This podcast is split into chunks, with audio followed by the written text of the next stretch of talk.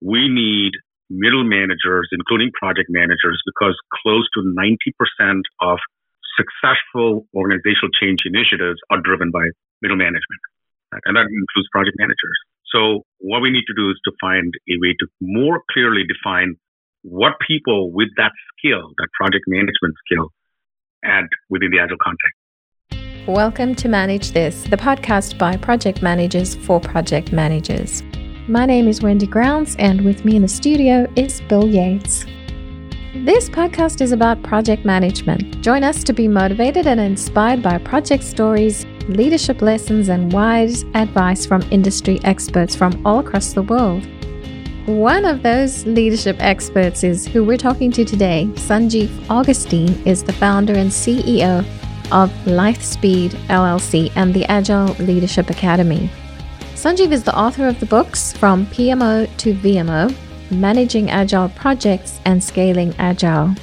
He's been an in the trenches practitioner. He's also managed many Agile projects and he has trained thousands of Agile practitioners. Sanjeev is the chair of the Agile Alliance's Agile Executive Forum and the founder and moderator of the Lean Startup and the Enterprise Meetup. He was also a founding member of the Project Management Institute's Agile community of practice. So not only is he a well versed practitioner, but he's had a lot of influence in shaping how many of these organizations have addressed and scaled Agile. Sanjiv, welcome to Manage This. Thank you so much for being our guest. Thank you very much, Wendy. I really appreciate being here with both Bill and you. Yeah, we're looking forward to tackling this topic and getting your expertise. But before we get into that, can you tell us about your background working with organizations and those in the trenches who want to adopt agile practices and just a little bit about what you do? Thanks for this opportunity once again. And I want to start with about 20 years ago, believe it or not. I've been in the industry for about 30 years, but 20 years ago, I started my agile journey. This is with an organization that you might know. It's uh, the Capital One Bank. And the CIO at that time was looking for a way to cut their time to market by 50%. And so he went to his CTO and said, please find a way to do this with agile methods. And in those days, nobody was crazy enough to sign up for that. But we ended up partnering with the CTO of Capital One and ending up rolling out agile methods, more specifically Scrum, in three countries with 5,000 people. So it was a massive enterprise adoption.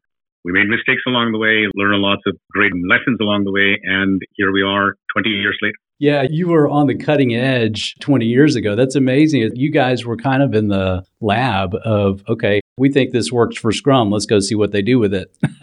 yeah. yeah. I would say it's more for Crucible than a lab because it was pretty hot in there. I'll bet. I'll bet. A lot of pressure to get things done. That brings us to the next question, which is kind of about all right, what about current trends? Let's take a look at the current trends. What successes and challenges are you seeing with recent enterprise agile transformations? That's a great question. There's a lot of confusion, right? There's a confusion in the set of methods and as people try to roll out those methods. And so with enterprise agile transformations, what we're really talking about is taking more than a few teams, because people have been operating with agile teams for, let's say, 20 years or more, let's say you have five teams. And then on one hand, there's a question of how you aggregate and align the work of those teams to scale them. So this is what we know as scaling up. So there are scaling methodologies. Most popularly, there's the scaled agile framework or SAFe. There's disciplined agile, which is the PMI method, and there's Scrum at scale and others, right? So one challenge is to say, okay, if we have a few agile teams, how do we take these teams and scale up that solution using a scaling framework? Now, some people want to roll their own scaling framework. They might use something like lean thinking and do that. That's all well. So that's one side of the challenge. The other challenge we're finding, and this is very much apropos to talk about in our current pandemic environment, is also using agile methods as a platform for business agility. So it's not just, hey, we're going to go off and implement Scrum or some other scaling framework like SAFe or Discipline Agile. It's how can we take these agile methods and orient them towards business outcomes and deliver business agility. So what's business agility is the ability to respond and pivot and change direction on a dime for a dime, right? So very quickly for a relatively low cost. So we're building resilience. We're using agile methods And so the challenge becomes how can we, on one hand, scale up, right, as an implemented scaling framework to bring in multiple teams onto a fold. And the other hand, now take these functions, which might have been predominantly within the IT space and shift left into the business side. Bring in HR, bring in legal, bring in the business partners, bring in sales, bring in marketing. And now what we're talking about is an end to end adoption of Agile. So that comes with challenges. The main challenge we're seeing, or main two challenges we're seeing, is one is in going end to end, we encounter silos. Right? So nine to 12 silos in large organizations. It's kind of stunning in today's world that we're dealing with this, but that's the reality in most organizations. So we have to figure out how to get people to work across those silos. The second thing we have to figure out is how to connect strategy to execution. Right. So most organizations will have a decent strategy and yet they fail at connecting that strategy to execution. So even as we're moving towards scaling agile methods up, even as we're looking to shift left into the business. We also have to always keep our eye on that North Star, which is our strategic goal, and then figure out how to link what we're doing on the ground with our teams or whatever construct we put in place to scale, and always link that back to business outcomes and our North Star purpose. Sanjiv, what does success look like in those organizations given those challenges that you see when companies are doing it the right way? What does success look like? Yeah, I see success as being measured and should be measured around two dimensions. One is clearly the business dimension. So if we are measuring success with the business dimension, then very popularly out in the industry, the most popular technique over there is using objectives and key results, OKRs, right? So we get our executives to sit down, they tell us what our North Star is with our strategy.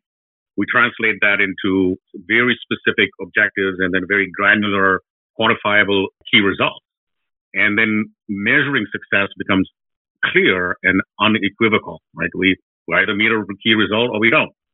The second thing that we have to watch out for, the other dimension, and this is where agile methods really bring something that no other methods do to the table, that is the people dimension. I mean, we're hearing a lot about this great resignation, unhappy people, isolation, stress, depression, all these things that are very up in front in our radar during the pandemic. Well, success also means that we have engaged staff members, we have engaged team members, we have uh, employees who are happy and engaged, and that we're operating and delivering solutions and meeting our business outcomes, but we're doing it in a sustainable way that really grows our people happiness as well. So two dimensions, business dimension and the people dimension. Got it. Okay. Now that's helpful. So I can almost answer my own question, but I want to go ahead and go there anyway. What about the flip side of that? How can you tell when groups are struggling? You talked a bit about silos and connecting strategy to execution. What does it look like when those things are falling off the rails, when that's not working? What are the frustrations that you see? Yeah, so those become evident pretty clearly, right? So in today's world, especially with the switch to virtual and what we're calling like digital first, if you will, there are companies that already had very strong process discipline, and whether it's lean or agile, they're the ones who were able to make that shift relatively seamlessly. And there are others that either didn't have a good process discipline and or a good respect for their people that have struggled. So we don't necessarily need to introduce agile or any other process to figure out that things are not working. Many of these organizations, you can already see it from their financial indicators that they're not meeting their targets or they're not successful or they're having a lot of problem with attrition and their good people are leaving. There's obviously attrition. People are moving around. Everybody's facing that. But you don't want your good or your best people to leave. So that will just end up making the bad worse, right? So whether it's missing project deadlines, not getting good products to market, not getting good customer satisfaction, putting products onto the market that are, you know, not meeting their customer needs or user needs. These are all indicators of challenges and you can start to see that. And then the other way you can look at it is who's doing it properly. I'm just going to use some product companies over here. You look at Microsoft or you look at some of these other companies, even like a Tesla, they're able to meet their goals, even though they're aggressive. I just saw something about Microsoft come through that, oh, they met their financial goals and they're able to keep their people happy. Their management philosophy aligns, their people are happy, their customers are happy, they're growing. It's all good in spite of a pandemic. Right. Yeah. Another thing that we really want to get your opinion on is observations you have made that some large organizations are questioning the value and even laying off project managers or eliminating that project management function altogether. So, is this something that is widespread and why are organizations doing this? You remember that movie Groundhog Day? It is a cult classic, right? And within the Agile community, there's this Groundhog Day question that comes up. And it is what value can project managers contribute to Agile initiatives? And I've been hearing it for the past five years, for the past 10 years, for the past 15 years, as long as I can remember. And there's a bit of the mea culpa that we need to take within the Agile community because one of the things that we haven't done is to clearly specify value adding roles for project managers within the Agile context. Example, Scrum has product owners, you have Scrum Master, you have team role, other methodologies have other things. And we're still 20 years hence, and every year at Groundhog Day time, we're answering this question where do project managers fit in? So hopefully we can have a clearer answer. And the issue is that there's a lack of clarity around how project managers or people with their skill sets can add value within an agile model, right? Quite often what we're seeing now is that there's a larger trend as organizations are shifting from a project model, which is a time bound model where we start something, we go on for a transient period of time, and then we finish something, right? They're shifting to what we call a product model. And so some of the cognitive dissonance comes in is like, well, we're moving to product model. We have this mantra going project to product. We don't need no stinking project managers, And, so there's a bit of a knee jerk reaction in that, well, maybe we don't need these people. And what we found is that the opposite is exactly true. We need middle managers, including project managers, because close to 90% of successful organizational change initiatives are driven by middle management. And that includes project managers. So what we need to do is to find a way to more clearly define what people with that skill, that project management skill, add within the agile context. That's great. And I'm thinking of that fun movie, Groundhog Day, Bill Murray, and just how ridiculously fun that was.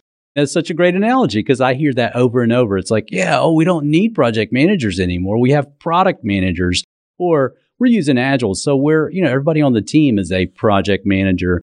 It's like, let's, let's take a little sanity check here. Okay, so let's be practical though, because I'm sure just by having this conversation, we're probably making some of our listeners a little bit anxious. Like, okay, I actually do have project manager on my business card. That is my title. I'm nervous now. You know, you talk about the value adding role of the project manager. What else can we do about it as a project manager? How can we kind of stake our claim or say this is the value that we add to the organization or this is what sets us apart? So, whatever our title is, and there's absolutely nothing wrong with the title project manager, right? Especially when you have a project model. Whatever the title is, the question every project manager, in fact, every every person should ask is how can I add value in this environment? If it's a traditional environment, great. If it's an agile environment, okay, fantastic. If it's post agile two years from now, we might be talking about something else. What is the way that I can add value to my particular environment, my particular department, my particular organization? And then we start from there. And so for a project manager, if you have a project, then it's about making sure that we can deliver the triple constraints, scope, schedule, and budget in a more modern way with making work transparent using the tools that we have now with any sort of agile tool or non-agile tool, traditional tool, and linking those three things to customer outcomes. Right. So I do think that the traditional project management definition of the role needs to be oriented much more towards the value side of the equation using these OKRs. Because you could deliver, for example, a solution with all the scope that was initially envisioned, exactly on time, on schedule, exactly within budget, and we could have totally dissatisfied customers and end users because we delivered the wrong thing, right? And so as a project manager, whatever role that we're undertaking, whatever the title is, let's start to have this conversation about what is value and how do I link my role to value. Now, in an agile situation, if we've adopted agile and many organizations are five years, 10 years into agile, there's an aggressive move underway, inexorable, if you will, towards the product model. And so then it might be that the title might change. Right? So the Project Management Institute themselves has put out a paper on this saying the role of the project managers and the PMO, the project management office, is very likely going to change and is going to move towards value management. In that situation, what we would recommend is that every project manager consider this role of a value manager. So let's look at project management and project managers who are adding value to agile initiatives, especially in the virtual world, which is what we're all part of right now with so much remote work. Also, do you have advice for project managers who work exclusively on traditional projects? What advice can you give to them? Yeah, so that's a great question. I'm going to dial back and take you a little bit down memory lane over here to tell you what the origins of Agile. So Agile methods, especially Agile product uh, development or Agile product management, has its roots in the lean movement, right? This is the stuff that came out of Toyota post World War II, Edwards Deming, and even older than that, it goes back to the, work of Bill Schuller and AT&T Bell Labs and statistical process control and such. So if we are dealing with traditional project models and we don't necessarily have an agile model or nomenclature or taxonomy, it doesn't matter. Again, if you look at it from the triple constraints of scope, schedule, and budget, with, of course, an eye towards aligning that towards value, let's put on our lean hat. You can pick up the PMBOK. Uh, by the way, the latest edition of the PMBOK, the project management body of knowledge, has a lot of agile stuff in there. So even if we have a more quote unquote traditional environment, the techniques that are being manifested on agile methods are nothing but things that have come to us and that have been handed down from lean. So, for example, within an agile method, there's a technique called a retrospective, which we would recognize as being a lessons learned meeting that from a traditional project management model. Well, that is nothing but lean kaizen, continuous improvement, where people get together and say, okay, what's working, what's not working, and there are other parallels as well. In the military, they'll say, well, we, we want to have an after action review. Yeah, we do something, we check it, we see is it working, what do we need to tweak. And so the fundamental underlying principle is improvement in that case. The tactic that we might have used in the old days is a lessons learned meeting. The way we translate it to the modern days is we just do it more often. Whether you want to still call it a lessons learned meeting or you want to call it a retrospective, it doesn't matter. What we're doing is we're implementing that lean principle of continuous improvement.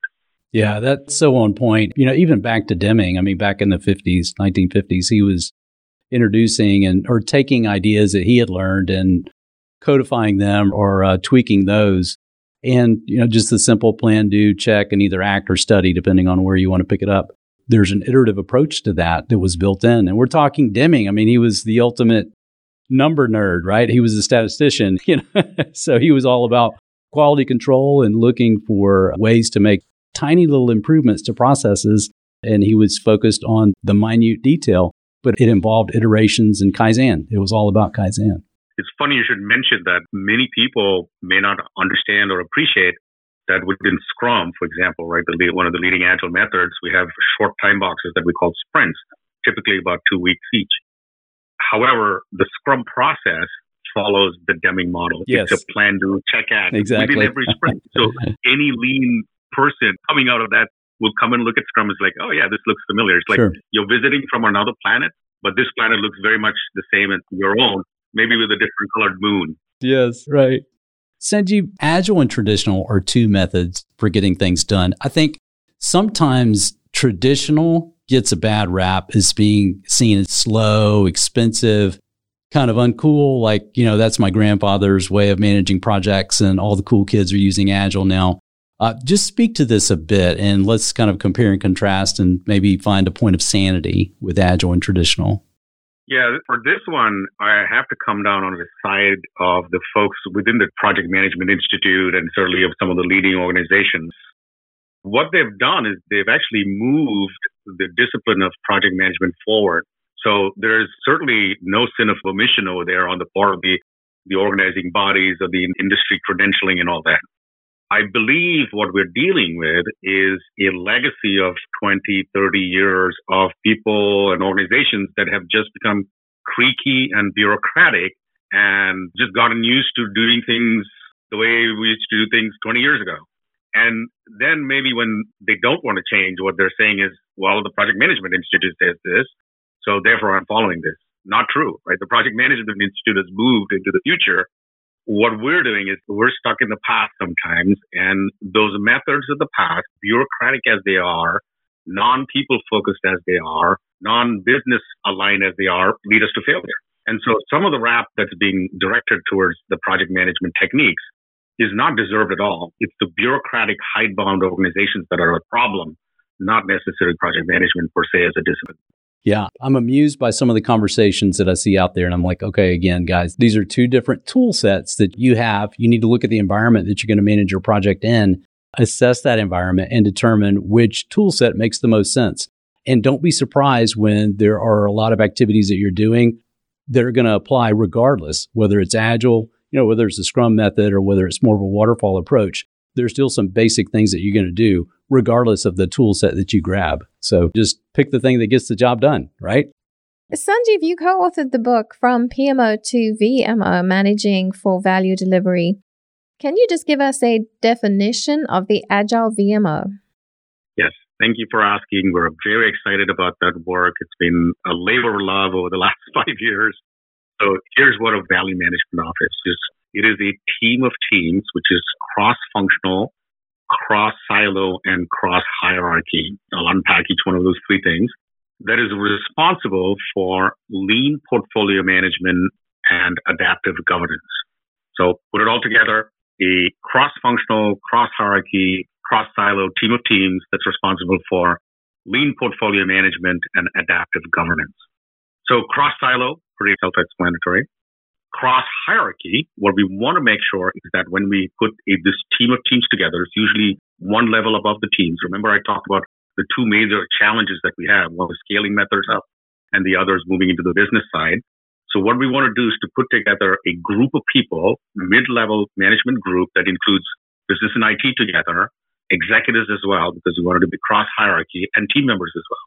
So this is a cross hierarchy, cross silo, and cross functional because we might have business stakeholders, we might have operations, we might have IT. So all of those people are coming together. Now, what's the work that they're doing? Lean portfolio management and adaptive governance. Let's take the first one. So traditional portfolio management does need a little bit of rethinking. It is big batch type manufacturing. So if we were talking about Deming, you know, what Deming brought was moving towards the lean model with smaller batches. And so lean portfolio management is again taking those Deming principles and applying them to traditional portfolio management.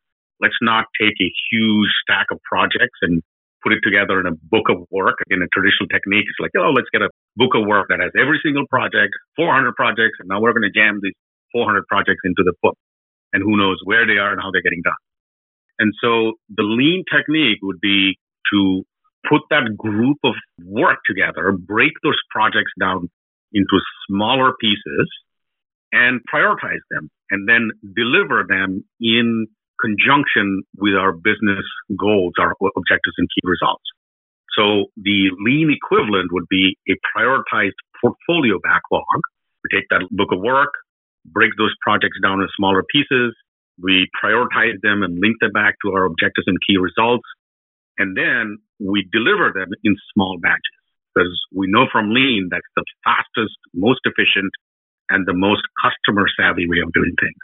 Right, so that's lean portfolio management. In today's world, we also have to make sure that we consider, incorporate, and integrate key governance functions. So the biggest obstacle to business agility, and the Business Agility Institute puts this out, is our funding model. Again, a big batch funding model we get a little budget. You have to go beg, plead, borrow, get money for your project. And then we go off and nobody checks to see whether we're delivering value or not. So we need a different funding model. And the model that we advocate is something that we call flexible funding by lean value streams. So let's align with what our customers are doing. Those are the value streams. Let's get our executives to fund those value streams and let's get flexible funding so that we can make the money available where it's needed, when it's needed. So as things change, we might need to move things around. So that's the funding piece of it. And then there are other enterprise considerations that are not usually taken into consideration. So I'm going to give you guys this five letter acronym, CARLA, C-A-R-L-A.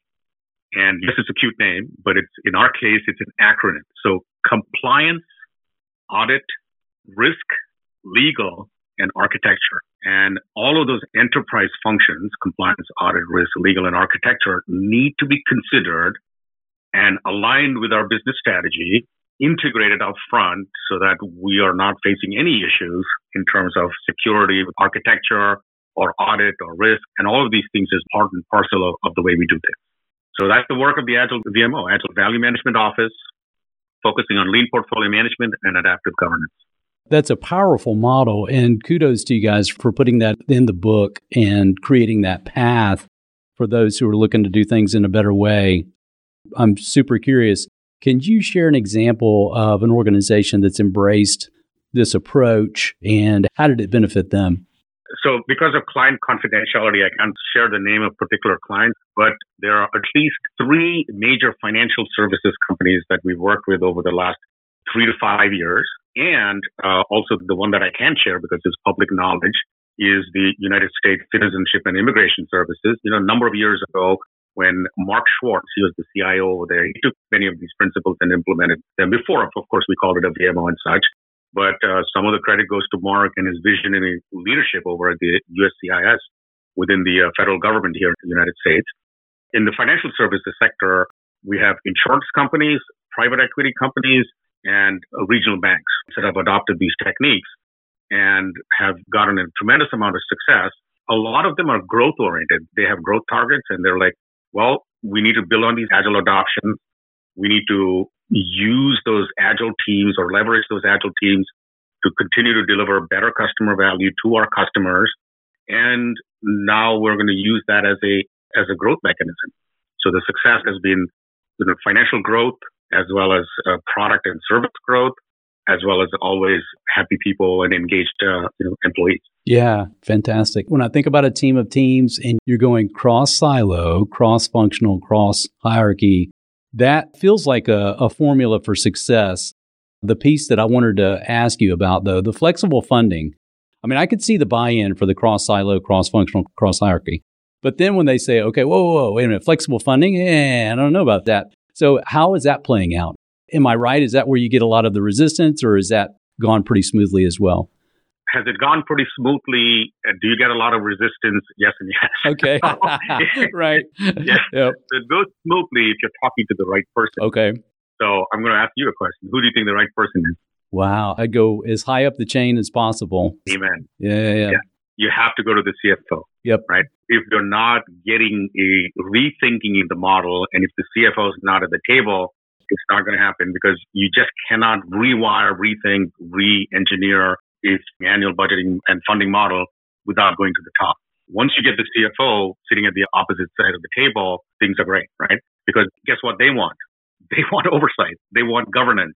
And what they've been hearing is, we've gone agile. We don't need to give you a stinging timeline. We don't need, we don't need to tell you this. we don't do cost. budgets anymore. we don't do budgets anymore. And yep. CFOs, when you go and tell them, here's a lean portfolio management model, here's how you're going to track your OKRs, and here's how you're going to track your cost, And you now have to go and report to your boss, who's the CEO.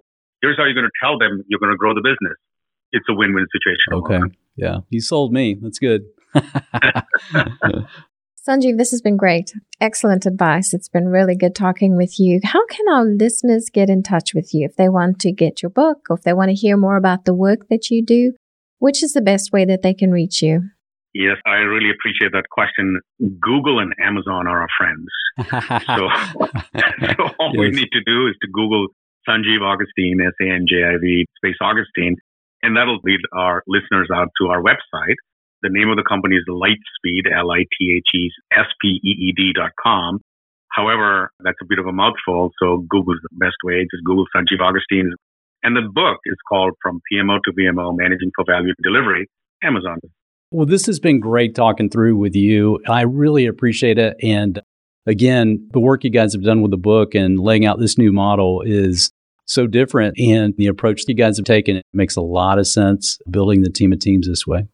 Thank you so much. I know that Scott Ambler, who's the chief scientist from the PMI, the uh, Project Management Institute, he has said publicly on his blog he believes our book is going to be a game changer for PMOs.